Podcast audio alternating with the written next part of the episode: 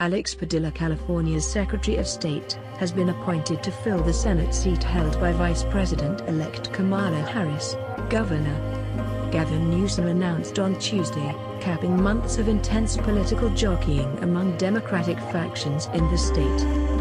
The son of Mexican-born immigrants who settled in Los Angeles' San Fernando Valley, Mr. Padilla, 47, will be the first Latino senator from California, where Latinos are about 40% of the population.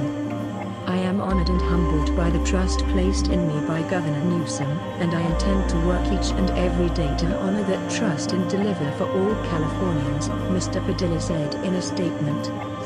In an interview, Mr. Padilla said he was overwhelmed with emotion on Monday evening when the governor offered him the position on a Zoom call.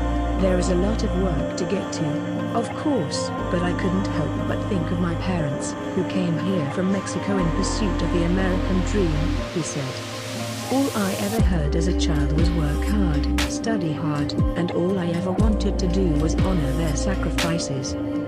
Mr. Padilla, an ally of the governor throughout his political career, has held public office since 1999, when he was elected at 26 to the Los Angeles City Council.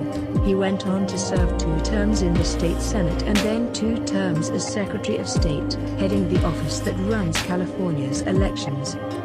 Through his tenacity, integrity, smarts and grit, California is gaining a tested fighter in their corner who will be a fierce ally in D.C., lifting up our state's values and making sure we secure critical resources to emerge stronger from this pandemic, Mr. Newsom said.